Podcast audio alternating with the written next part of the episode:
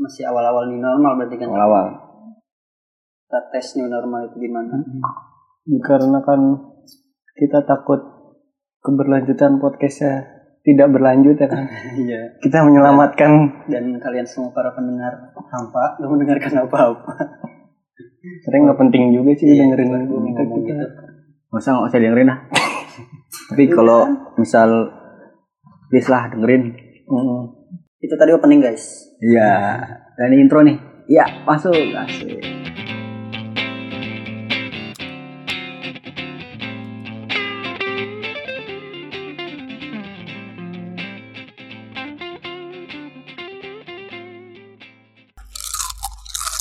Nih, nih, gara-gara covid nih. Jelek bridging lu kayak. Jelek. Masa gitu? Gimana, gimana? Kita bakal ngomongin itu sih.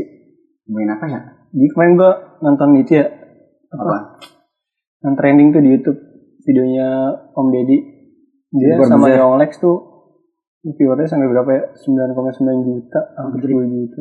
wow Dia ngomongin teori konspirasi. Dan dia berdua percaya sama teori itu. teori konspirasi Eh gue gak tahu sih ya kalau. Deddy. Hah? flat earth Gak tahu deh sih. udah nonton tuh yang jadi si jadi juga percaya.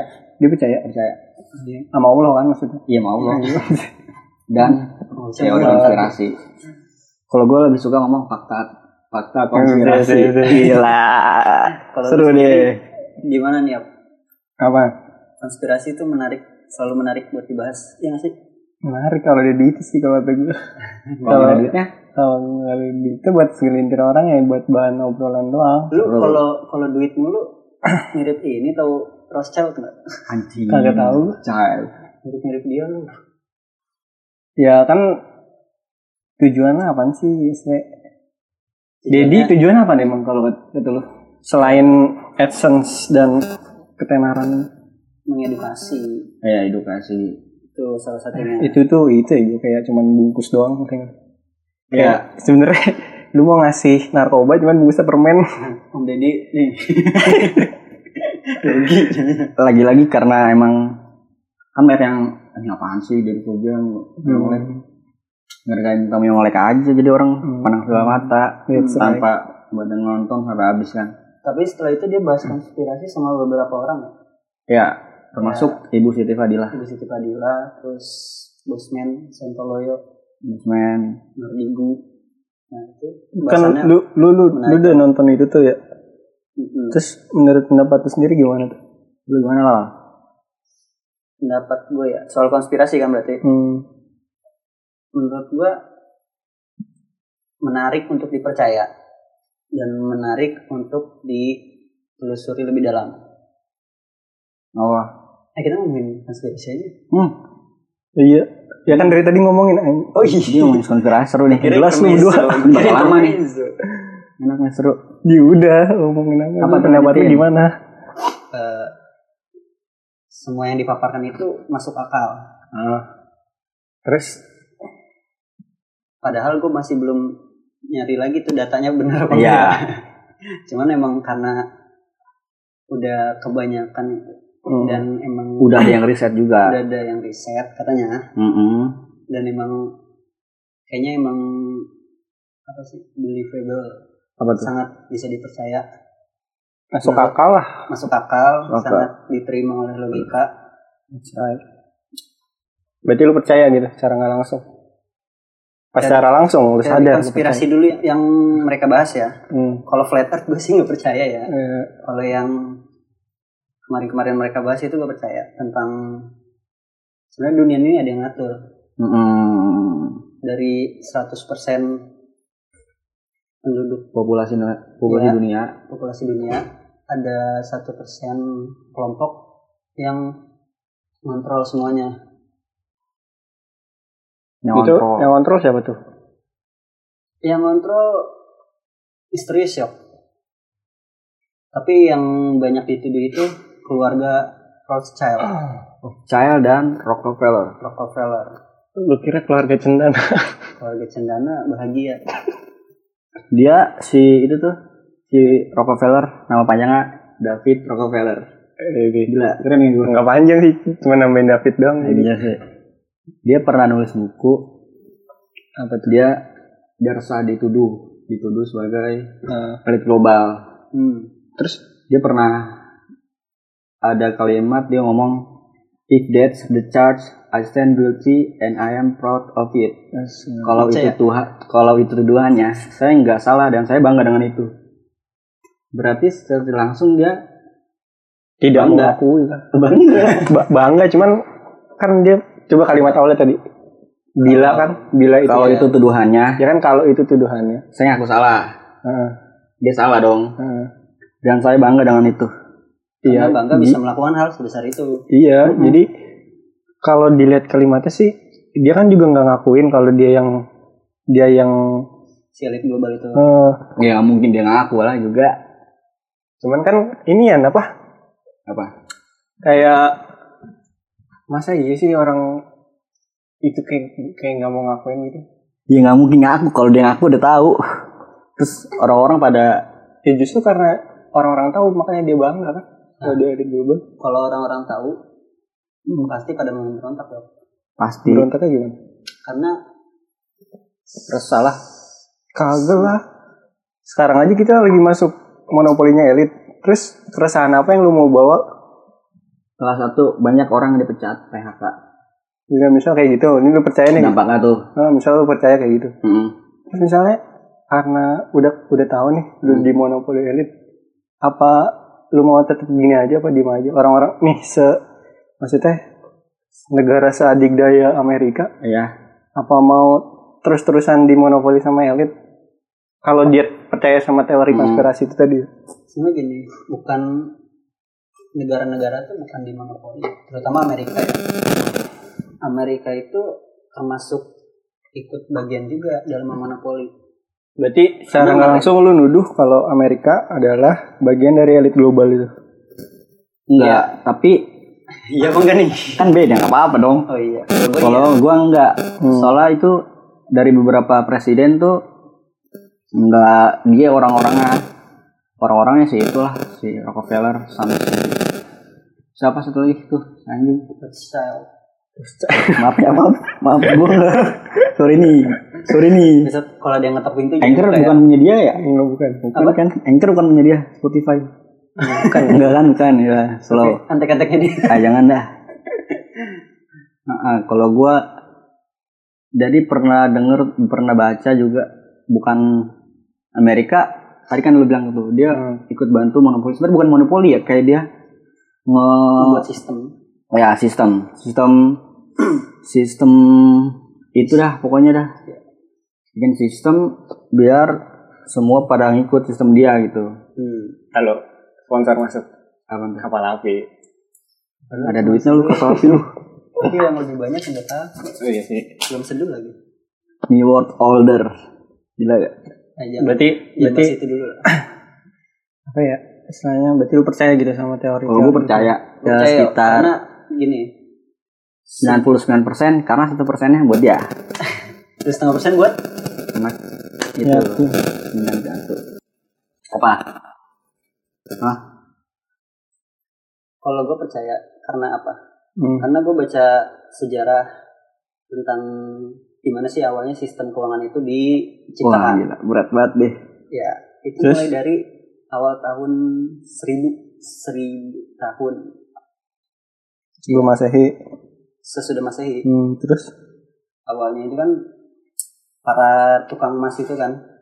Ya. Karena itu sebelum tahun seribu itu masih sistemnya barter kan. barter di Ya, Indonesia di- juga kan Iya di Indonesia Kayak kan sampai 1900-an masih barter. yang iklan-iklan di Indosiar tuh yang tau gak yang perahu-perahu yang perahu bawa pisang perahu dia bawa mangga Tahu. Pasar pasar mengambang. tuker-tukeran rokok tuh dia nggak ada yang buah nggak lucu ya Gak jelas gitu lanjut lanjut Tadi gue ngomong apa? Lalu ya itu tadi keuangan Oh iya.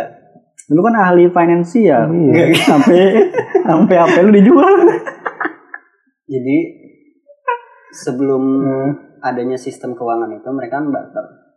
Ya. Ini sejarahnya di Inggris nih, kerajaan Inggris, England England. terus Nah itu, jadi tadinya itu emas itu bisa dipakai buat barter juga. Nah karena para tukang emas itu merasa tidak adil Hmm. emas itu yang berharga ditukar cuma sama sekarung gandum sama barang-barang Tapi yang dia tahu tidak adilnya dari mana ya? karena mereka tuh lebih kayak merasa jadi payahnya lebih susah gitu ya Dibanding buat gandum. iya menghasil ya buat menghasilkan emas itu Hmm. nah Bisa tuh bisa. sampai akhirnya mereka perkumpulan tukang emas itu Apa? mau nyiptain sistem baru Oh. Berarti gara-gara tukang emas nih jadi ada ini iya Waduh. Nggak juga. Kayaknya Tuh, dulu oh, ini kan sejarah ini berdasar yang gue baca ya Hmm. Oke, berarti ini Lu baca di mana dah? Konspirasi. Ini belum masuk ya? itu bukan konspirasi itu Ini kan sejarah belum masuk sejarah, maksudnya kan Iya, sejarah. masih masuk sejarah ini masih fakta ya Fakta. Terus terus. Nah, terus mereka itu menciptakan sebuah sistem. Jadi Sistem. di mana dia membuat koin dari Hmm. emas dan itu dihargai. Misalnya kalau sekarang kan kayak satu dolar. gitu. Hmm. Nah, kalau akhirnya mereka meminjamkan uang-uang itu tuh, uang emas itu ke masyarakat buat Ya. dijadikan Bahan tukar itu tadi. iya bahan tukar itu. Tapi dengan bunga. Setahun mereka minjem udah harus ngebalikin bunganya gitu. Oh, bunga. Iya, jadi mereka itu emang awal-awal itu udah apa udah bikin sistem bunga itu. Nah, Terus? akhirnya karena mereka stok ininya semakin banyak yang minjem, tapi stok emasnya nggak cukup, Hmm. akhirnya mereka itu nyiptain sebuah kwitansi. Oh, kayak bill gitu ya? Eh, Iya. bukan. Kwitansi, Kwitansi. tanda mereka punya emas itu, Ah, sudah minjem emas kan. kayak sertifikat lah. Mm-mm, tapi emasnya itu disimpan di gudang Senjata. Oh, bukan. Gudang apa? gudang pembuat emas itu, pedagang emas itu. Hmm. Nggak lucu lu di- Kyu, ya. Tahu Lanjut lanjut. lanjut lanjut. Anjing. Apaan lanjut lanjut. kan gue kalau ngomong dipotong-potong lupa Jadi, gue banget. Itu tadi di gudang. Oh, iya, di Simpan gara-gara. disimpan sama di gudang emas itu kan Ah. gudang pada pedagang emas nah akhirnya mereka tuh kayak melihat kesempatan nih buat meraih keuntungan banyak gitu kan Manusiawi lah ya. manusiawi Oh, gue tahu nih. Gue belum baca. Dengan cara semakin lama tuh emas akan semakin mahal. Salah. Ya maaf. Salah. karena kan tadi kan emas itu kan digantikan sama kwitansi itu kan karena mereka punya emas itu kan tapi emasnya disimpan di gudang situ kan Ah, di gudang. akhirnya karena banyak orang yang butuh alat tukar barang itu Ah, mereka makin banyak minjam minjam minjam minjam stok emas itu nggak cukup. Akhirnya mereka mikir gini mereka ngeluarin kwitansi banyak. Misalnya dia cuman punya stok emas itu 500 juta istilahnya gitu. Hmm. tapi mereka bisa ngeluarin kwitansi itu sebesar 700 juta. Oh iya tahu.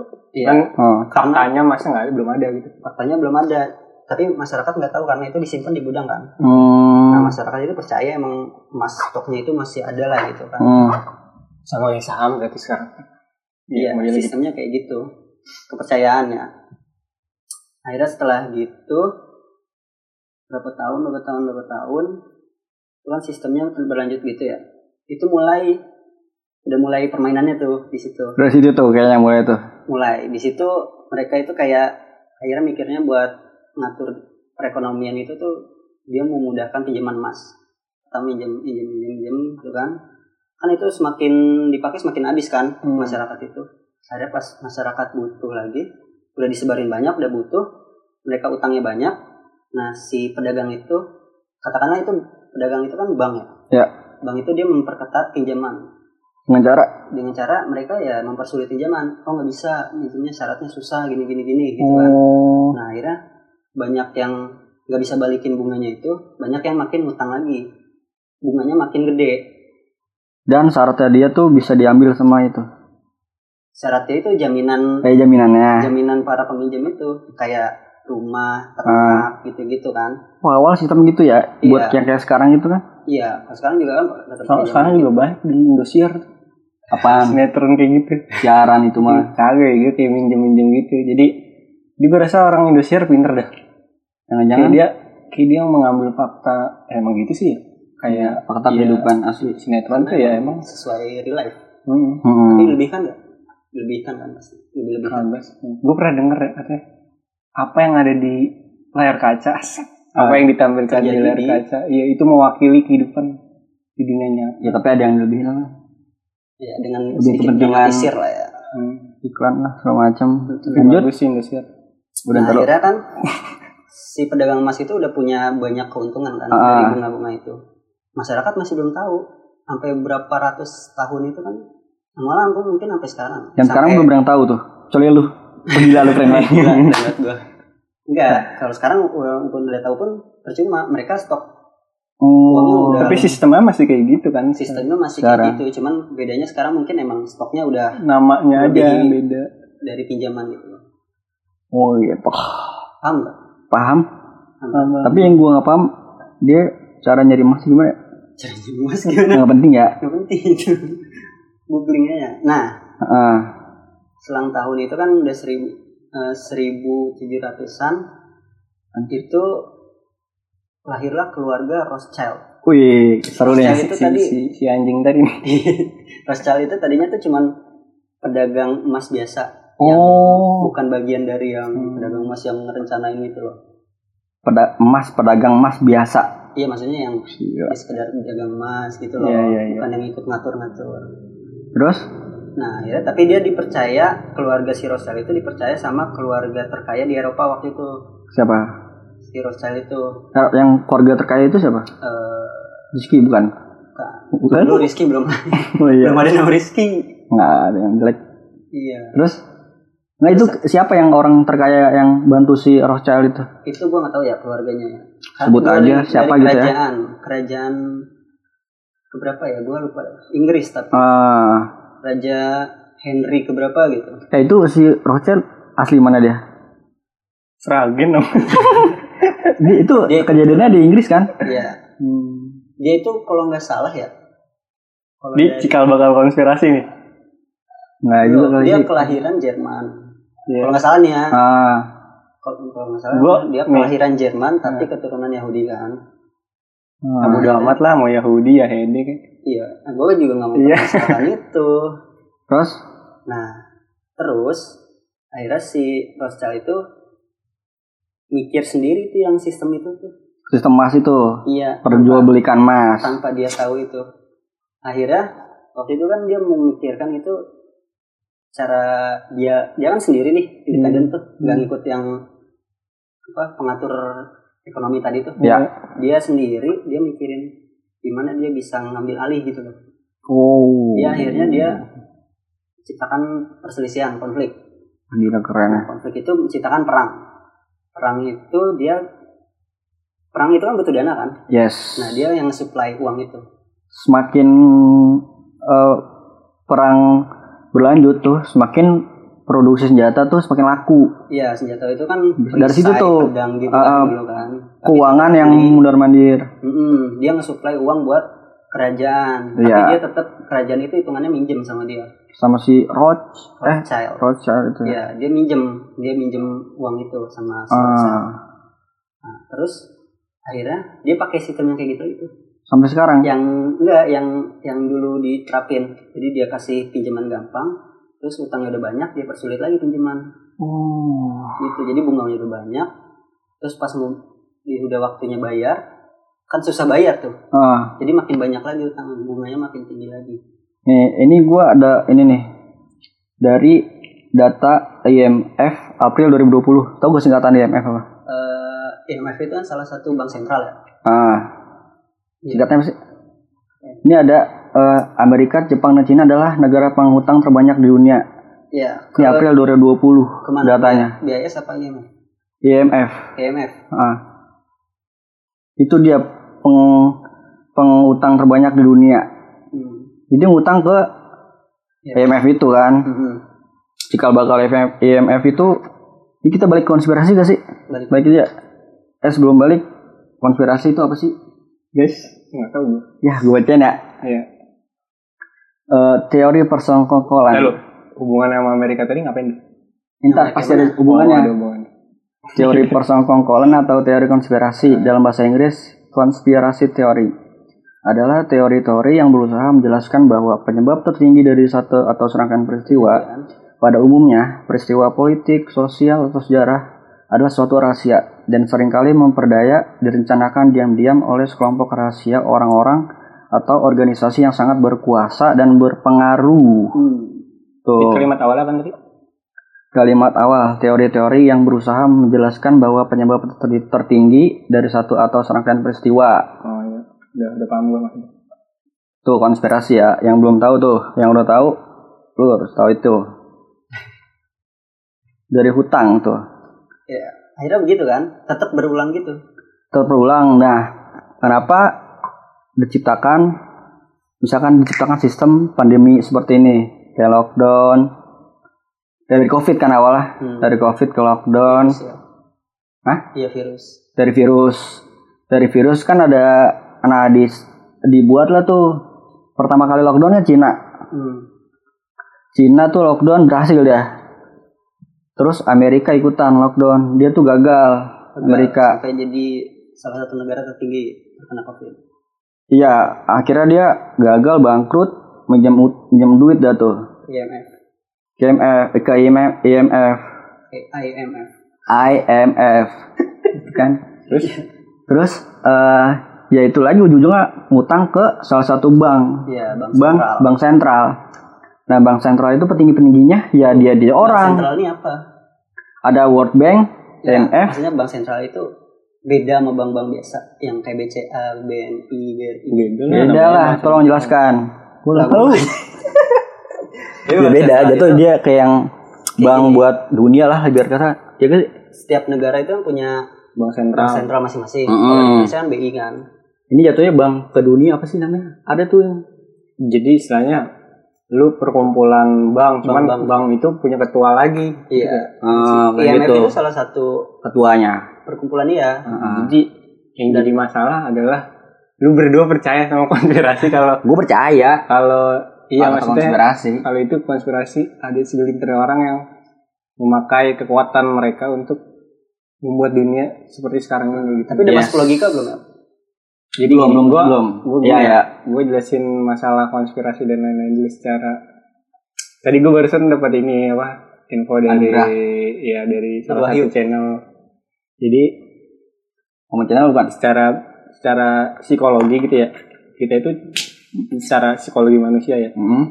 kita tuh cenderung mendukung Oh, hal-hal tahu nih. Si Juki. kita Oh, jelas. cenderung mendukung hal-hal yang Hmm. sejalan sama Apa yang mau kita percaya? ah, apa yang mau kita percayai terus terlepas itu masuk akal apa enggak apalagi masuk akal Yes. enggak masuk akal aja lu bisa percaya apalagi masuk akal Belum tentu. Gue percaya kalau nggak masuk akal. Karena gue punya akal. Iya misalnya ada kan orang Ah. segelintir orang yang yang meskipun itu nggak masuk akal cuman tetap aja dia bisa percaya itu Nah, yang gue apa? Lu mau yang gue merasa tuh iya yang tadi bilang yang masuk akal. Jadi orang konspirasi konspirasi. nah justru Terus itu corona Ki, gini, gini, tujuan gini. tujuan konspirasi kan itu emang jadi cari celah lu tahu teorinya cocok logi nggak sih Hmm. jadi mencari dia kan tadi kan yang pas lu baca tuh kalimatnya Hmm. berusaha menjelaskan Ah, Jadi kan dia secara nggak langsung dia bakal terusan berusaha untuk menjelaskan supaya lu percaya Hmm. mm-mm. kalau misalkan teori-teori ini tuh ya kayak gitu gitu. Cuman kalau gue sendiri gue ya kalau dibilang masuk akal ya emang masuk akal. Cuman kalau buat gue sendiri kayaknya itu terlalu ekstrim sih kalau misalkan ada orang sepintar bisa dikatakan Tuhan gitu ya orang sepintar Tuhan yang yes.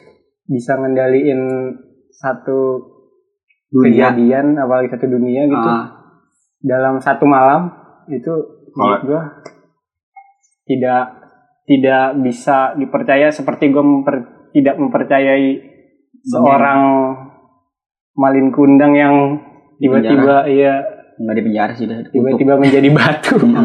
Kalau zaman sekarang Iya. beda. ya itu tadi. cuman baik lagi ke yang tadi jadi Mm. ya itu hak masing-masing orang Iya, kita nggak nggak harus lu Iya. percaya apa enggak. Eh, lu Iya. percaya. Kita- Enggak gitu sih, masing-masing aja. Kalau gue percaya lihat dari konsepnya itu bagus sih buat jadi dipelajari. menarik buat didiskusikan Menarik dan bisa buat para dipelajari banget. juga ya jadi ya ah. lu harus lu punya pandangan tersendiri iya, terhadap iya, sesuatu enggak. tapi lu nggak harus memaksakan pandangan lu pada orang lain iya betul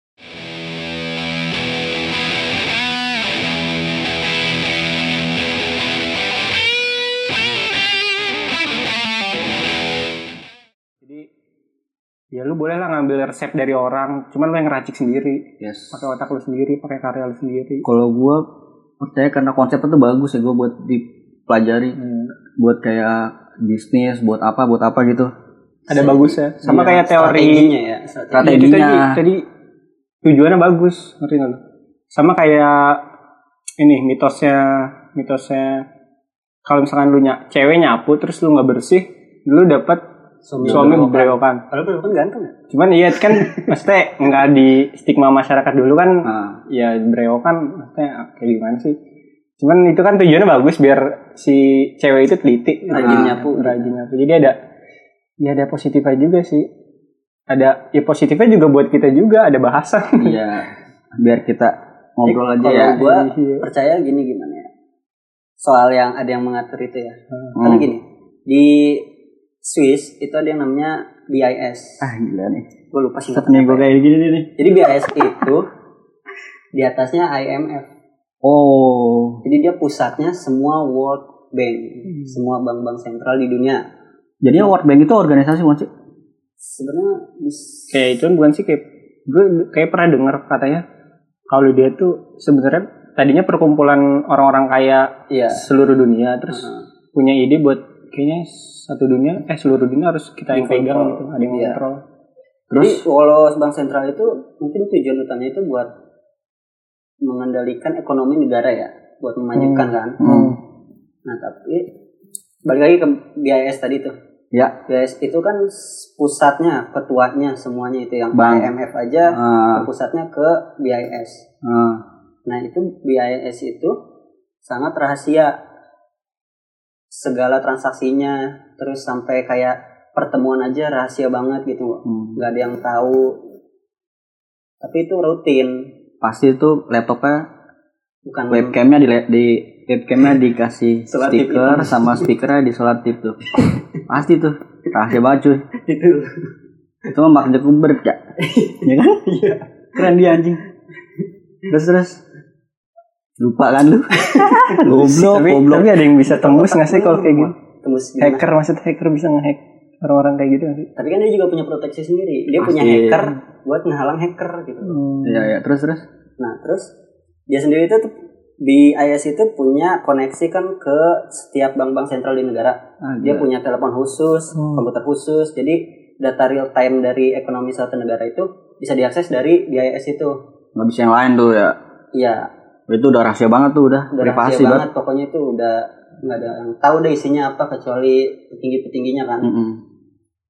ya itu mungkin orang bisa apa bisa menciptakan konspirasi itu karena uang itu berdasarkan sejarah dan fakta. fakta dan riset. Pasti rahasia rahasia itu. kalau ada apa kalau yang ada fakta gitu loh.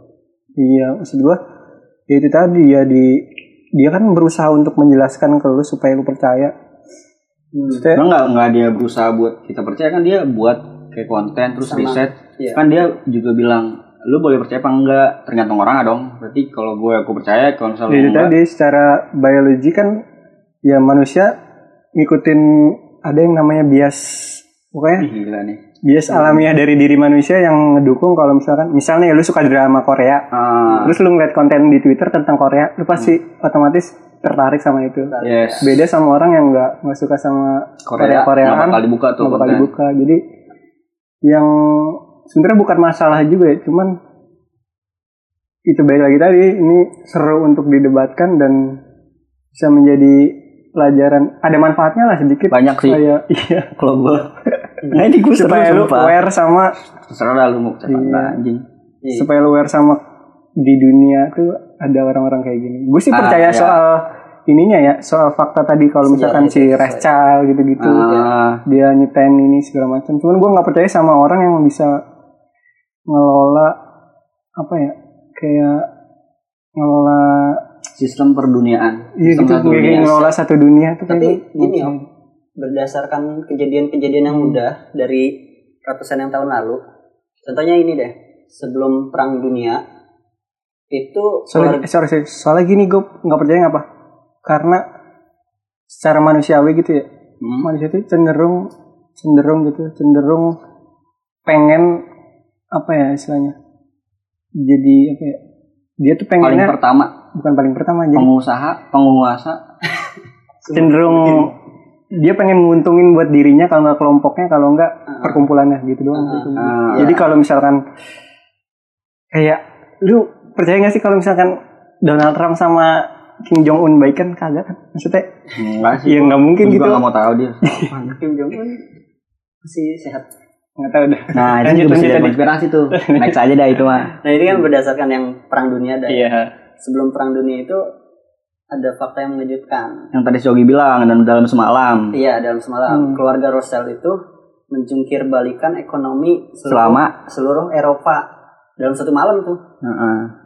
Nah itu sih apa caranya sama sama kayak yang zaman dulu di zaman Inggris dulu paling pertama kali itu Tahun berapa? sama. tahun 1000 iya 1200. itu. Masih ingat kan? Iya. itu sama ya terus Nah. ya itu sistem dan pola sistem pola polanya sama tapi Mm-mm. medianya beda kalau dulu kan konfliknya kayak kericuhan gitu kan terus terus akhirnya perang perang Dan- teroris teroris Iya kan? Nah, terus kalau yang kalau bisa dikaitkan dengan yang sekarang nah pemicunya itu virus itu. Virus itu kan? Ya berdasarkan konspirasi nih ya. Kalau Hmm. menurut konspirasi itu virus itu kan memang disengaja diciptakan buat melumpuhkan ekonomi dunia nih. Mm-mm. jadi kan oh, udah pada minjem kan nih. Negara-negara tuh udah minjem Oh, udah ada. gitu kan? Ini termasuk negara kita Iya. tercinta Indonesia Raya. Ya minjem. Dia minjem kan sekitar 70 triliun. Hmm. bayar tuh selama 50 tahun. Indonesia kita punya ya. Buset, bisa bikin ini yang sungai. Kita kita bisa bayar selama 50 tahun tuh cucu Polanya- kita. polanya sama kan? Sama. Sama kan? Tujuannya biar negara-negara minjem uang ke dia dan dia bakal Ya, untung. dan dia nggak bisa bayar ntar. Nah dari situ dah keuntungannya. Kekayaan dunia berpindah ke keluarga dia lagi. Ada dua nih Rockefeller sama Rothschild tuh. Sebenarnya gini bukan utama pemeran utamanya itu bukan Enggak, enggak ada juga. Pasti ada lah beberapa. Iya, satu persen itu nggak mungkin satu keluarga itu doang Dua orang, namanya dari berapa ribu, ratus juta, satu persen berapa, Bray? Ya kan? Banyak. Nah, terus eh itu bisa disebut elit global gak sih? Iya. Mereka yang Elit global di zaman global. Soekarno tuh disebut nekolim, neokolonialisme dan imperialisme. itu zaman Soekarno disebutnya neokalisme. Eh, yang disebut tuh penyajahan gaya baru bukan oleh negara, oleh oleh sekelompok orang. orang atau organisasi. Hmm, Ya udah nggak zaman tuh negara jajah negara benar. gitu. Karena humanity kan udah makin naik kan. Kalau Hmm. perang kan udah jelas pasti seluruh dunia Nolak. menentang, nolak. Nah, apalagi ada PBB. Iya, PBB. Masa ke PBB gua ada PBB data. juga termasuk konspirasi juga tuh. Nah, Ada gedung yang, PBB ada yang nyangkutin. di New York, tau kan yang markitas itu? Iya, ada tahu. tuh.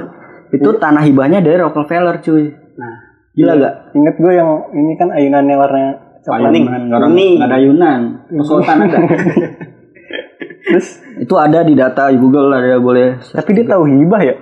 Iya maksudnya Ini kan di pemberian Indonesia. Gitu. Hmm. Pemberian buat lu ngebangun ini gitu. Kalau bahasa Inggrisnya kan gua nggak tahu juga. Ya enggak maksudnya iya iya. Kalau yang Kan masjid apa sih? translatean. Kalau yang masjid apa sih? Kalau yang masjid Wakaf. Wakaf, ya berkata itulah. Beda lah. Mungkin gedung PBB. Oh, iya. kan kalau wakaf buat di buat di surga kalau PBB buat Di dunia. di dunia itulah berkata mah Rockefeller. nah dia tuh Rockefeller dia juga punya ini cuy eh apa sih Rockefeller dia kayak punya universitas gitu Hmm. Bisa siapa tuh? eh Rockefeller gitu Universitas Rockefeller gitu. ada Rockefeller Foundation Rockefeller Foundation. Hmm, Biasa Sama banget kayak namanya, Bill Bill Gates Gates. Foundation. Neymar nah Foundation. di Rockefeller Foundation tuh di bawah ada universitas-universitas yang lumayan terkenal di dunia Contohnya? Contohnya gue lupa dah tuh lu boleh searching aja dah kalau lo mau searching mah. Nah dia tuh sempat buat skenario wabah dan lockdown. Dibuat 10 tahun lalu 2010 Hmm. dan terjadi kejadian sekarang. Gila gak? Skenario dibuat itu. Tapi kalau menurut gue sebutin gak skenario nya? Ini ada sangkut pautnya nggak sama Bill Gates? menurut gue Ini belum tahu dah gue. biasa gak sih kamu tuh kayak kayak sangkut paut apa sih? Itu Konspirasi kayak gitu. kan. Bisa, Ya, bisa ini jadi kan gue sih. mau ngomongin Soalnya aja, serah lah. Jadi ada di dunia tuh banyak ya. Dan salah satunya itu terjadi ya bisa jadi kebetulan, bisa gue gue pernah denger ceramah nih, asik pernah denger ceramah salah satu ustadz gitu tentang tentang apa namanya ini ada nggak sih ini jadi ada ada yang bilang kalau misalkan kan ada tuh orang-orang yang nggak percaya kalau misalkan salah satu nabi itu nggak terlahir dari dari seorang maksudnya nggak ada sang nggak ada apa ya nggak ada campur tangan seorang lelaki tiba-tiba Hmm. jadilah sebuah seorang manusia gitu tanpa campur tangan seorang lelaki. Itu di ceramah di isi ceramahnya itu dibilang itu kan ber, itu kan maksudnya di zaman Nabi tuh berapa tahun sebelum Masehi habis itu di sekarang itu baru bisa kebukti maksudnya ada gitu loh orang bisa punya rahim tapi pakai Punya rahim. Cewek emang punya rahim. maksudnya punya anak Janin. ya. punya janin tanpa campur tangan pria gitu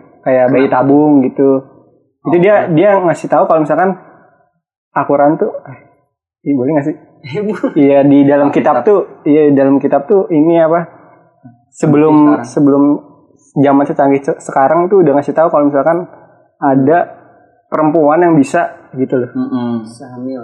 Ya, gue yakin juga di di Alkitab itu ada pasti kejadian. iya Setiap kejadian pasti ada situ karena kita. tapi kan itu termasuk kayak maksud gua ya itu dicocok-cocokin doang gitu ngeri nggak sih? Hmm. Iya, tapi kan teorinya ya itu cocokin sih. Tapi jatuhnya kan itu bisa terjadi, cuy. Tapi kok cocok Karena cocok keyakinan gimana? gua apa? Karena keyakinan gua terhadap Alkitab itu gue yakin itu bakal bakal terjadi. Iya, Cuman ini ya maksudnya dari teori dia nge- ngebangun itu tuh kayak ngayal nggak sih? Maksudnya di zaman itu Nah, tiba-tiba bagus ada buat kita pelajarin tuh. ada iya maksudnya jadi orang tuh Kayak Kayak- prediksi lah. prediksinya iya jatuhnya prediksi Ah, gitu. Bisa jadi bisa enggak kan. Nah, Yang tapi keren itu Rockefeller Foundation itu di, di Mei 2010 yang terjadi sekarang 10 tahun lalu.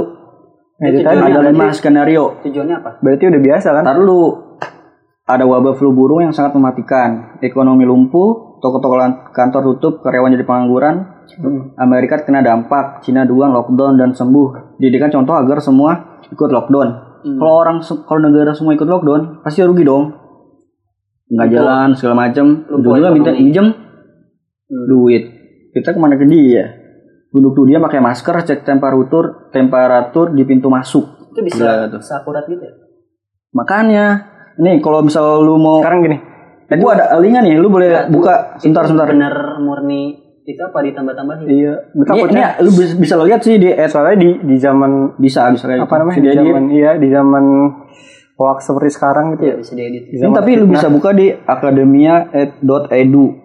Tapi itu gue nginget berapa artikelnya? 2010 Blay. Nginget-nginget soal ini aneh apa namanya Eh, apa apa sih istilahnya kalau ini hadis ya apa apa sih itu Hmm. jadi Hadis. ada zaman di mana sih Oh yang jatuh kemarin lah jatuhnya. Iya. contohnya. ada zaman di mana ya ini apa namanya Ya, itu bisa jadi bisa kondisi sekarang. iya ya maksud gua lu tidak tidak harus jadi gini saran gua adalah ketika lu membaca sesuatu Hmm. cari pembanding kalau nggak komparasi dua atau tiga artikel lah Yes. jangan cuman ngebaca Satu satu terus menjadi pedoman kayak orang yang bahaya itu cuma baca satu buku. nah itu dia Dia nggak baca setengah buku, ini satu buku doang. Nggak lucu. biasa aja Nah, konspirasi yang tadi Bill Gates ya lu tanya ya. Hmm. Kan itu lumayan itu seru sih menurut gua. konspirasinya Lagi seru. padahal aduh jadi Vaksin gini, itu kan. Ya kan? kayaknya tuh bahas yang beda deh. Ah, Ntar aja ya itu kali ya. ya. Ini kita jadwal lanjutin. aduh gua ngantuk dah Baru Bahas jam ke COVID, 7 yuk. Ke COVID tuh. Iya, bener. Ini seru banget nih gila. Udah, berarti itu bahas nanti aja. Enggak jadi eh banyak banyak at- apa sih peneliti-peneliti tuh yang nggak bisa dia ngobrol dia ngomong tapi media-media tuh nggak Enggak nggak publish dia. Hmm. kecuali ada media di London tuh. Dia independen emang bener-bener ya. terpercaya. nggak nggak terpercaya juga sih. Heeh. pokoknya independen dia eh lu boleh masuk situ. Karena dia dari rakyat oleh rakyat untuk rakyat. Widih, kayak Indonesia ya? Demokrasi ya? Indonesia banget. Iya tuh dia banyak ini ada ada satu peneliti yang ngom yang akhirnya speak up di itu di London itu Tentang apa? dia buk dia nggak percaya sama spesies COVID itu soalnya dia buktinya itu nggak ada Gimana bisa Tiga. ada? karena kalau virus itu harus dimurnikan segala macam biar tahu Hmm. biar bisa tahu jadi ini nanti vaksin ini loh Saran gue nih ya, terus banyak eh, virus virus itu beda di negara di negara ini sama di negara itu Iya. beda-beda Seatnya beda ya. kayak yang Siti Fadila itu kan dari dia keren kan dari, bisa WHO daripada orang-orang di dunia ini meributkan ketidakjelasan kayak gini. Enggak maksudnya saran gue nih buat orang-orang dunia. aja Ayo apa saran lu? udah berapa menit? Tadi janjinya 30 menit aja. Yang baru 30 Udah ngantuk Kurang ini. satu. 11 Lu kalau tahu gue udah tiduran nih. Lanjut, Gue tidur ya gue tidur. ini gua kasih tau nih Suara lu gede banget. nah, tadi apa lanjut bilang saran lu Apa tadi?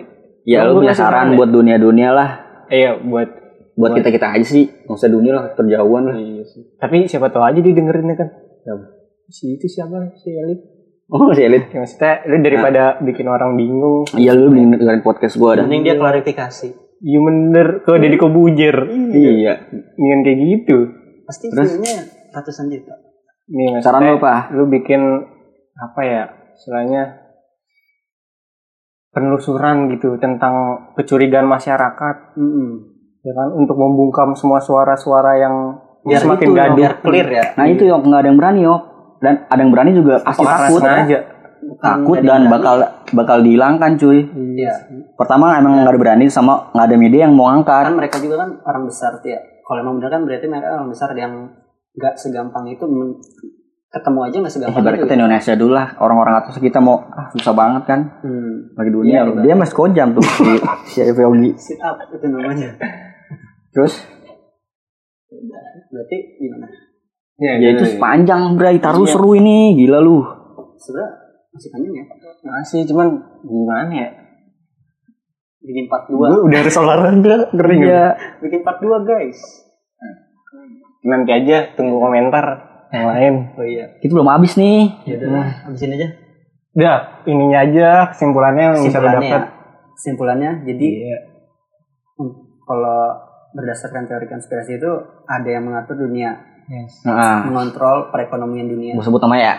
Si Rockefeller sama si Rothschild biar biar orang-orang searching lah biar lu harus cari tahu anjing. Iya, buat orang-orang yang masih penasaran yang penasaran aja yang nggak penasaran ya lu harus nggak penasaran sih. searching juga banyak itu. hmm, terus? Ya udah. ya apa Kita tadi lu bilang? nyangkut pautin sama kejadian sekarang dulu. nggak usah tapi emang lumayan gini lu daripada dengerin kayak ginian mending dengerin yang lain dah ya tapi lu sampai habis lu nih? Lu kan kata kontra. Iya. iya kontra gue Terus? saya di ini ya kesimpulannya adalah gue lebih general gitu lebih Tengah-tengah lah. Oke. tidak tidak Netral ya. iya tidak netral gimana sih lagi bukan lucu gitu merdeka Ya, nggak jadi dah eh Indonesia Udahlah. jadi saran eh saran lagi dari saran udah. Belum sih saran apa nggak ada saran. Iya kritik dan saran Tadi udah. dikirimkan ke komentar nanti tadi doain Heeh. step poinnya adalah baik lagi ke diri masing-masing. Iya lu jangan tiba-tiba oh iya juga nih tapi lu nggak jangan riset. terlalu influencer banget lah. Iyalah harus lu Maksudnya influencer juga manusia kali. Mm-mm, dia juga bakal nggak salah. Jangankan manusia manusia aja bisa manusia. Manusia manusia kan? Iya bener people of people bangsa Pokoknya kalau lu- kalau mau percaya sesuatu itu di literasi lagi. Mm-mm. Jangan langsung dari kata-kata satu orang itu langsung dipercaya. Mm-mm. Itu sesat jadi. Nah, belum tentu orang itu bener kan Benar, iya. bisa aja dia nggak bener eh tapi Kalau kayak- ada yang nanya nih misalnya ada yang nanya terus manfaat gue tahu teori konspirasi apa dah mesti gitu kayak misalnya gue orang awam nih nanya ah ini nih kalau gue pribadi mm, awalnya gue covid tuh anjrit serem banget kan sampai banyak ke mana-mana pakai masker sampai gue beli barang tuh nggak punya disinfektan sampai gue lap tisu pakai tisu pakai hand sanitizer. Diludahin. saking takutnya gitu. Saking takutnya setelah gue baca-baca konspirasi covid tuh jadi nggak tak setakut itu. Itu manfaat jadi itu biasa saja. Jadi biasa aja. Oh ternyata gini Kalau gini gini, gini gini. berarti lu konspirasi itu sebagai obat penenang lu. Nggak sebagai sih tiba-tiba misalnya lumayan bisa bisa bikin. Pikiran tenang. oh ternyata gini. Terus sama satu lagi manfaatnya. Kita bisa ambil tuh strategi dia konsep dia Hmm. buat diri sendiri atau buat bisnis atau buat karya. Kalau menurut gue cocok buat seniman-seniman tuh konsep-konsep kayak Itu gitu. yang paling gua ambil sih. Karena Oh, bagus banget nih gila. Itu luar biasa.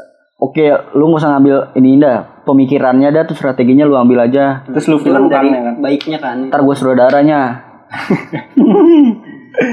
Kayaknya iya dah, maksudnya teori-teori kayak gitu ada di film. Ngerti nggak? Anjing, keren nih film. Kayak film The Eye kemarin. Terus ya udah lah, lanjut deh. Kayak udah dah. Udah lu, eh, ini bakalan panjang nih. Ya Kita sudah, di next episode aja ya. jadilah dirimu sendiri.